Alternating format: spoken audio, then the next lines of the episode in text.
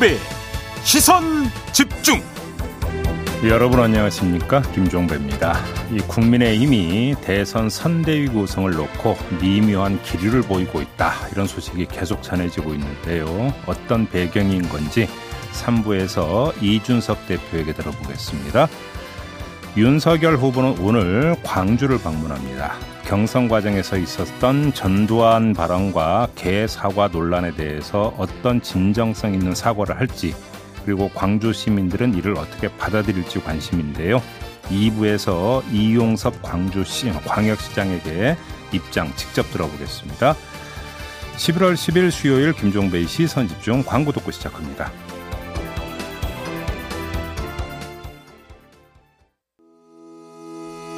시선 집중은 촌철님들의 다양한 목소리를 기다립니다. 짧은 건 50원, 긴 건 100원인 문자 메시지 샵 8001번, 스마트 라디오 미니와 유튜브 라이브로도 시선 집중과 함께 하실 수 있습니다.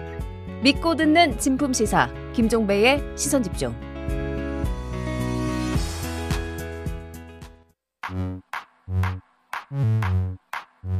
뉴욕에 뉴욕 타임즈가 있다면 시선 집중에는 JB타임즈가 있다 촌철살인 뉴스 총정리 JB타임즈 네, 더 막내 작가와 함께 시선 집중의 문을 열겠습니다. 어서 오세요.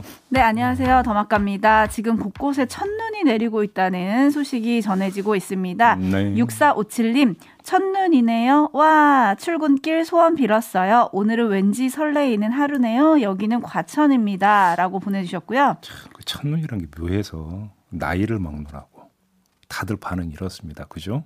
음. 네? 첫눈이 뭘까요? 설레, 설레세요? 첫눈 보면? 좋으세요? 누구요? 저 아직 못 봤어요. 아, 못 보셨어요? 방송하느라고. 아, 네. 그렇구나. 네. 네. 아니 약간 설레고 좋으면은 아직 철이 덜 들고 아직 순수한 거라고 생각합니다. 철이 덜 든 거예요? 네. 신토방님은 닥쳐온 계절을 모른 척하려고 해도 눈앞에 눈발이 날리네요라고 보내주셨고요. 음. 고세원님은 눈송이가 날리는 수요일입니다. 촌철님들 안전운전하세요라고 보내주셨는데 네. 반면에 박정아님은 오늘도 시선 집중합니다. 서울의 첫눈 소식은 부럽기도 하네요. 어. 겨울 기분 나는 아침. 종배님, 더마카님과 함께 시작합니다라고 보내주셨는데 남쪽 지방에 계신 분 같군요. 네, 아직 그죠? 눈이 안 와서 약간 서운하신 것 같은데 음, 네. 그래도 힘내시고요. 네. 안영민님은 미국 메릴랜드에서 인사를 해주셨는데 어허. 오늘같이 쌀쌀한 날씨에는 군고구마, 군반처럼 제이비와 더마카가 생각납니다. 아 그래요? 네. 그러면 밤을 내요, 고구마를 내요? 저는 그냥 귀여우니까 군반? 야, 본인으로 어떻게 저렇게 얘기할 수 있을까? 저 뻔뻔하면 도대체. 맛있기는 한데 고구마는 약간 답답한 이미지가 있으니까 더맛가랑은 안 맞는 것 같습니다. 그러니까 고구마가 요즘 너무 명예가 실추되어 있는 것 같아요. 그죠? 맛있어요, 그래도. 아유, 얼마나 맛있는데요, 고구마가. 알겠고요. 에이스타인 것이죠. 네. 네. 어제 요소수 문제를 짧게 짚었었습니다. 음. 국방부가 전시물자로 비축하고 있는 요소수를 민간에 푸는 방안을 검토하고 있다. 이 소식이 전해지니까 유사시에 대비하는 비축 물량까지 손대는 것은 바람직하지 않다. 쇼다. 민심이 악화될 조짐을 보이자 정부가 노력하고 있다는 쇼를 하는데 군을 동원하는 꼴이다. 이런 비판 기사가 등장을 했다. 이런 걸좀 네. 전해 주셨죠. 예. 그러면서 JB가 왜 이 비판이 잘못됐는지를 조목조목 짚어 주셨는데 예. 수리 님의 댓글처럼 음. 지금은 준 전시 상황 아니겠습니까? 네. 할수 있는 거를 모든 걸 좀 다 해야 될 때인 것 같아요. 특히나 정부가 이상징후 보고에도 대처가 늦었다. 이런 음. 비판이 지금 계속 나오고 있거든요. 네. 그렇다 보니까 정부는 더 열심히 움직여야 할 때인 것 같은데 음. 일단 정부는 지난해 마스크 대란 때처럼 사태가 진정될 때까지 요소수와 요소 관련해서 생산, 유통, 판매까지 모든 과정을 정부가 직접 관리하기로 했고요. 네. 매점 매석 금지 단속도 나섰죠. 그래서 민간 수입업체가 보유하고 있는 요소 3천 톤을 발견을 해서 음. 이중 사랑용 요소가 2천 톤이 톤이라 그러는데 그 중에 700톤을 국내 요소수 생산 업체로 바로 이송을 해서 네. 이번 주 중으로 사용할 수 있게 했다고 합니다. 음. 그리고 의원외교 차원에서 멕시코를 방문 중인 여야 의원들은 현지 생산 업체로부터 연말까지 요소수 1,200톤 공급을 약속받았다. 이런 소식도 전해졌고요. 어, 의원들이요? 네. 그리고 예. 러시아 극동장관 발 소식에 의하면 러시아로도 지금 한국 측이 접촉을 하고 있다. 음. 뭐 이런 이야기가 전해지고 있는데 네. 문제는 근본 대책이 아닐까 싶어요. 음. 왜냐하면 제2, 제3의 요소수 사태가 또 터질 수 있다. 이런 우려가 있거든요. 네. 근본 대책 뭘까요? 뭐 제가 전문가가 아니라 뭐 아는 체하면 안될 것 같긴 한데요. 지금 그 더마카가 전해준 소식에 답이 있는 것 같은데요. 지금 여러 나라 등장했죠. 네. 뭐 멕시코, 러시아 여러 나라 등장했잖아요. 주식시장에 계란을 한 바구니에 담지 말라 이런 말이 있지 않습니까? 음흠. 그 문제는 어떤 사양 산업이고 채선성이 떨어져서 국내에서 생산을 안 하는 경우는 많죠. 그런 품목이 상당히 많은데 그러니까 모두 국내 생산하자는 이야기는 얼마나 현실적일지는 솔직히 좀 따져봐야 되는 거고요. 네. 다만 수입선을 어느 하나로 뭔가 그 의존했을 때 나타나는 그 위험성이 음. 사실은 일본의 대한 수출 규제 문제나 요번에 요소수 문제에서 그대로 드러난 거 아니겠습니까? 네. 수입선 다변화 이게 어떤 최소한의 안전장치 아니냐. 요 말씀까지는 드릴 수 있을 것 같아요. 그렇죠. 수입선 다변화 그리고 음. 기술 자립 그리고 국내 생산 뭐 요런 대책들을 좀 논의를 하고 있다는데 네. 확실하게 좀 잡혔으면 좋겠고요. 길라님이 정부요 단디 좀 잘하세요라고 해주셨는데 네 필요한 말인 것 같고요. 그리고 음. 김미남님은 오 미남님은 오, 예. 구하지도 못하고 몇 배씩 가격이 올랐는데 너무 걱정하지 말라. 근데 이번에 정부는 욕 좀 먹어야 돼요. 네, 사실은 이런... 너무 뒷북 행정이거든요. 네. 그러니까 중국에서 이게 문제가 발생할 수 있다는 신호가 이미 한 달 전에 왔다는 거 아니겠습니까? 네, 네. 그런데 정부가 대책 회의에 들어간 건 며칠 안 되지 않았잖아요. 음. 그러니까 뭐냐면 이 문제가 어떻게 뭔가 파장을 미칠지 전혀 예측하지 못했다. 솔직히 관심도 별로 없었다. 이런 이야기가 되는 거 아니겠습니까? 네. 정부는 아, 뭘 잘못했는지 분명히 인정을 하고 좀 대책을 세워야 됩니다. 네, 음. 다크엔젤님이 뭐든지 몰빵은 아닙니다라고 해주셨는데요. 네. 네, 여튼 대책이 좀 제대로 만들어졌으면 좋겠고 음. 요소수 구하기 위해서 이 추운 날씨에 여기저기 뛰어다녀야 되는 분들 조금은 그러니까 힘내시고 예. 네, 그랬으면 좋겠습니다. 예. 자, 뉴스와 분석이 함께하는 제이비타임즈 오늘 주목할 뉴스들 챙겨드리겠습니다. 첫 번째 뉴스는 오디오로 먼저 만나보시죠. 더불어민주당이 이재명 후보가 제안한 전국민 재난지원금의 지원 방식에 관한 구체적 계획을 내놨습니다. 내년도 본 예산안에 위드 코로나 방역 지원금 예산을 반영해 내년 시작과 함께 최대한 빨리 지급한다는 계획입니다. 일상 회복의 길로 가기 위해 꼭 필요한 방역 물품 구입비, 마스크와 소독제 등 구입을 지원하는 문자 그대로의 방역을 위한 지원금입니다. 국채 발행 없이 연말까지 최대 15조 원 거칠 초과 세수를 재원으로 활용하기로 했습니다. 다만 초과 세수를 활용하려면 국채 상환과 지방 교부금 등의 일부를 의무적으로 써야 하기 때문에 초과 세수분을 올해가 아닌 내년에 걷는 방안을 추진하기로 했습니다. 민주당 청사진대로 추진된다면 지원금 규모는 1인당 20에서 25만 원 선이 될 걸로 보입니다. 국민의힘은 대선을 앞둔 악성 포퓰리즘이라고 반발했습니다. 그 예산이라고 하는 것이 국민 돈인데 민주당 후보를 위해서 오른쪽 포켓에 넣었다, 왼쪽 포켓에 넣었다, 뒷포켓에 넣었다 그렇게 뭐 장난치는 겁니까? 네, 지금 뉴스에 나온 것처럼 짚을 대목이 여러 가지가 있습니다. 네. 그래서 초과 세 수분을 올해가 아닌 내년에 걷는 방안을 추진하기로 했다. 이것도 사실 논란 조짐을 보이고 있는 건데요. 네. 이건 나중에 기회가 되면 좀 따로 짚어보도록 하고 오늘 이 자리에서는 딱 요것만 한번 이야기를 해봅시다. 전국민 재난지원금이 아니라 전국민 위드 코로나 방역지원금으로 이름을 바꿔서 편성을 한다는 거 아니겠습니까? 네. 왜 바꾼 건가요? 왜 이래야 될까? 음, 윤호중 원내대표의 말에 어떤 내용이 들어가 있냐면 최대한 빨리 지급해서 개인 방역에 힘쓰고 있는 국민의 방역 물품 구매와 일상 회복을 지원하게 될 것이다. 이런 말이 있는데 이거 말고 또 신현영 원내 대변인이 한 말이 있습니다. 기자들이 왜 이름 바꿨느냐라는 질문을 하니까 대답하기를 예산을 합의해서 처리해야 하는 과정에서 초과 세수분을 국민에게 어떻게 돌려드릴까에 대한 고민의 일환이다. 음. 말이 좀 약간 애매모호하긴 한데 네. 어, 합의해서 처리해야 한다. 이 대목에 밑줄을 그으면 결국은 협상용이라고 하는 성격이 일정하게 여기엔 가미돼 있다. 이렇게도 해석이 가능한 거겠죠.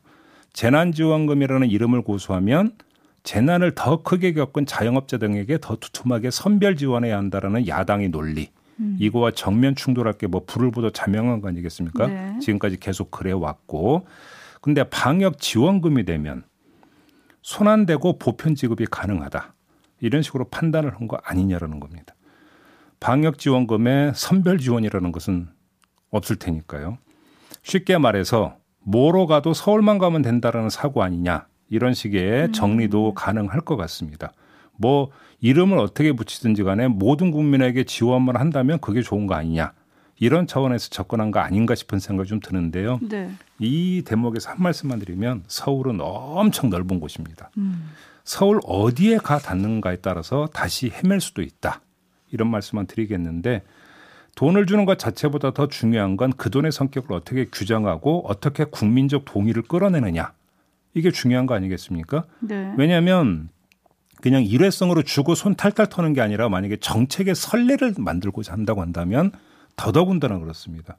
그래서 정책의 선례를 만들고 이 선례에 대해서 국민적 동의를 광범하게 구해야 그 다음에 그것의 정착 여부가 좌우되는 거 아니겠습니까? 네. 그 다음에 나중에라도 또 이 정책 수단이 필요하다고 한다면 그런데 이렇게 우회를 해버리면 이런 어떤 그 과정이 그냥 생략되어 버린다. 그 다음에 약화된다. 음. 이런 문제가 발생을 하는 거죠.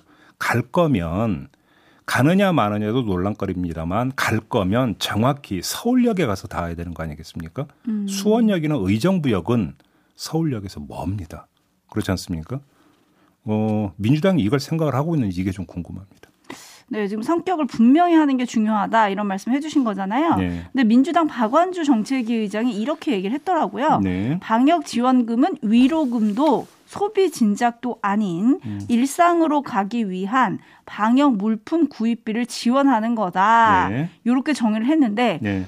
국민들이 과연 그렇게 받아들일까요? 야권에서는 이름만 바꾼 꼼수다 말장난이다 이런 반응이 나오고 있는데 음. 촌철님들 반응 살펴보겠습니다. 네. 정석훈님 역시 한국말은 아다르고 어 다르다. 신광호님 네. 어떤 항목이든 의도는 뻔히 알 것 같습니다. 음. 주주삼방님 국민들 세금으로 장난하시나요? 하루가 저무는 시간님, 민주당이나 이재명 후보에 도움이 안 될 것 같습니다. 음. 삼순 금동님, 국민 돈이니까 우리가 쓴다는데 왜 뭐라 하는 거죠? 라고 해주셨고, 네. 3001님은 이럴 때 야당이 더 시원하게 합의해주면 음. 야당도 좋지 않을까요? 뭐 이런 의견들이 지금 오고 있습니다. 네, 아 이건 언론은 대부분이 양비론으로 이제 이야기를 하고 있더라고요. 그러니까 네. 그 이제 전 국민 재난지원금이라고 하면 안 되는 겁니까? 방역지원금. 그렇죠. 방역지원금이나 윤석열 후보가 50조 풀어서 자영업자 손실 보상, 전액 보상한다라고 하는 모든 것들을 언론 대부분의 언론이 네. 표 발음도 어려워요. 표퓰리즘. 표퓰리즘. 그렇죠. 네. 표퓰리즘으로 싸잡아서 비판을 하고 있더라고요. 어쨌든 쩐의 전쟁이 됐다 뭐 이런 얘기들도 나오는데요. 돈이 대선의 승부를 가릴지 이것도 좀 지켜볼 것 같고요. 이재명 후보와 윤석열 후보가 오늘 오전에 글로벌 인재 포럼에서 나란히 참석을 한다고 해요. 네. 두 후보가 나란히 서는 거는 이제 처음이거든요. 후보 정해지고 나서 음. 어떤 모습일지 좀 궁금하고요. 지켜보도록 하겠습니다. 제이비타임즈 다음 주목할 뉴스는 어떤 건가요? 네. 김건희 씨의 허위 이력 의혹이 한두 가지가 아니라는 소식은 여러 번 전해드린 바가 있지 않습니까? 네. 그런데 더 나왔다고 합니다. 또 나왔나요? 네, 어, 수원여대와 국민대 제출 지원서에도 허위 이력을 기재했다고 권인숙 민주당 의원이 어제 국회 교육위원회 회의에서 주장을 했어요. 내용을 보면 2007년 그 수원여대 겸임교원 임용 당시 영락여상 미술 강사를 영락여고 미술교사 가로 열고 정교사 음. 이렇게 기재를 했다라는 거고요. 강사와 정교사는 참 차이가 크죠. 학교 이름도 다른데. 학교 이름도 다르고요. 네. 그다음에 2014년도 어, 국민대 겸임 교수 임용 당시에는 경력사항에는 한국 폴리텍 일대학 강서 캠퍼스 시간 강사를 부교수로 기재를 했고 네. 학력사항에는 서울대 경영전문대학원 경영전문 석사를 서울대 경영학과 석사로 기재를 했다라는 겁니다. 교묘하게 지금 한두 글자씩 계속 틀린데 네. 사례가 너무 많은 거 아닌가요? 자, 이에 대해서 유은혜 교육부 장관이 사실관계를 확인해서 결과를 보고하겠다 이렇게 답변을 했다고 하는데요. 지극히 원론적인 답변 아니겠습니까? 네. 근데 아, 저번에도 한번 말씀드린 것 같은데 다시 한번 말씀을 드리겠는데요. 이거는 교육부가 사실관계를 확인하고 말고를 떠나서 본인이 내지 본인의 배우자인 윤석열 후보가 국민 앞에 소상히 설명해야 되는 저는 의무가 있다고 생각합니다. 음. 왜 그러냐면 어, 이 사실관계를 누가 제일 잘 알겠습니까? 김건희 씨 본인이 제일 잘 알 거 아닙니까? 네. 그러니까 이거는 뭐 사실관계를 김건희 씨 본인 입장에서는 확인하고 말 것도 없잖아요. 그러면 그래서 제기된 그 의혹이 사실인지 아닌지를 분명히 밝혀야 된다는 제가 조금 전에 의무라고 하는 말씀을 드렸습니다. 왜 이런 말씀을 드렸냐면 자, 선출직 후보자의 경우에는 선관위의 병역, 전과 사항과 함께 뭐 학력, 경력 이런 이력 사항을 의무, 그러니까 의무적으로 보고하도록 되어 있습니다. 그래서 유권자들에게 공개를 하죠. 그래서 판단의 잣대로 삼도록 되어 있는데 허위 신고하면 당선 무효에 해당하는 사후 징벌이 따르기도 합니다. 네. 자, 이에 준해서 봐야 되는 거 아니겠습니까? 물론 김건희 씨 본인은 선출직에 도전한 사람은 아니죠. 하지만 배우자인 윤석열 후보가 당선이 되면 영부인이 되는 사람입니다. 그러니까 선출직에 준하는 공인 신분을 얻게 된다라는 겁니다. 음. 근데 그런 사람이 지금 허위 이력 의혹이 연거푸 지금 나오고 있습니다. 이러면 선관위 고지 의무라고 하는 그 제도의 취지를 좀 더 확장 해석을 한다면 김건희 씨 같은 경우도 이 의혹에 대해서 사실 고지를 해야 될 의무가 있다. 충실히 이행해야 된다. 이런 이야기가 따라 붙는 겁니다. 그래서 김건희 씨 본인이 하거나 아니면 그 배우자인 윤석열 후보가 하든지 몸소 실천을 해야 되는 거 아니겠습니까? 네. 근데 왜 남의 일을 보듯합니까? 음. 그다음에 이것이 무슨 사법적인 문제에 있어서 어떤 행위는 있었지만 이 행위가 위법이냐 아니냐라고는 법률 해석의 문제에서 논란이 빚어진다면 제가 그런 얘기를 하지도 않겠습니다. 자, 사실 관계만 밝혀라 이렇게 기재한 적이 있느냐 없느냐 그 얘기잖아요. 네. 이걸 왜 입 닫고 있습니까? 뭐 논문 표절 의혹 등등 저희가 똑같은 이야기를 한 적이 있죠. 있죠. 근데 아직 응답은 없고 음. 예전에 뭐 각종 의혹이 보도가 됐을 때 윤석열 후보는 이제 결혼 전 일이라서 잘 모른다 뭐 이런 반응을 내놓기도 했었는데 이번에는 어떨지 모르겠습니다. 일단 촌철님들은 조금 비판적이신데요. 음. 빈실버님 어디까지가 진짜고 가짜입니까? 라고 물어주셨고요. 네. 8092님은 글자 몇 개 바꿔서 느낌이 엄청 바뀌었네요. 음. 영부인 하겠다는 분이 이렇게 꼼수를 써서야 라고 꼬집어 주셨고요. 네. 토니님은 이게 공정한가요? 라고 물어 주셨고요. 음. 어, 파라나 공이님은 주가 조작 수사도 받는다더니 허위 이력은 수사 사항 아닌가요? 라고 물어주셨는데 네.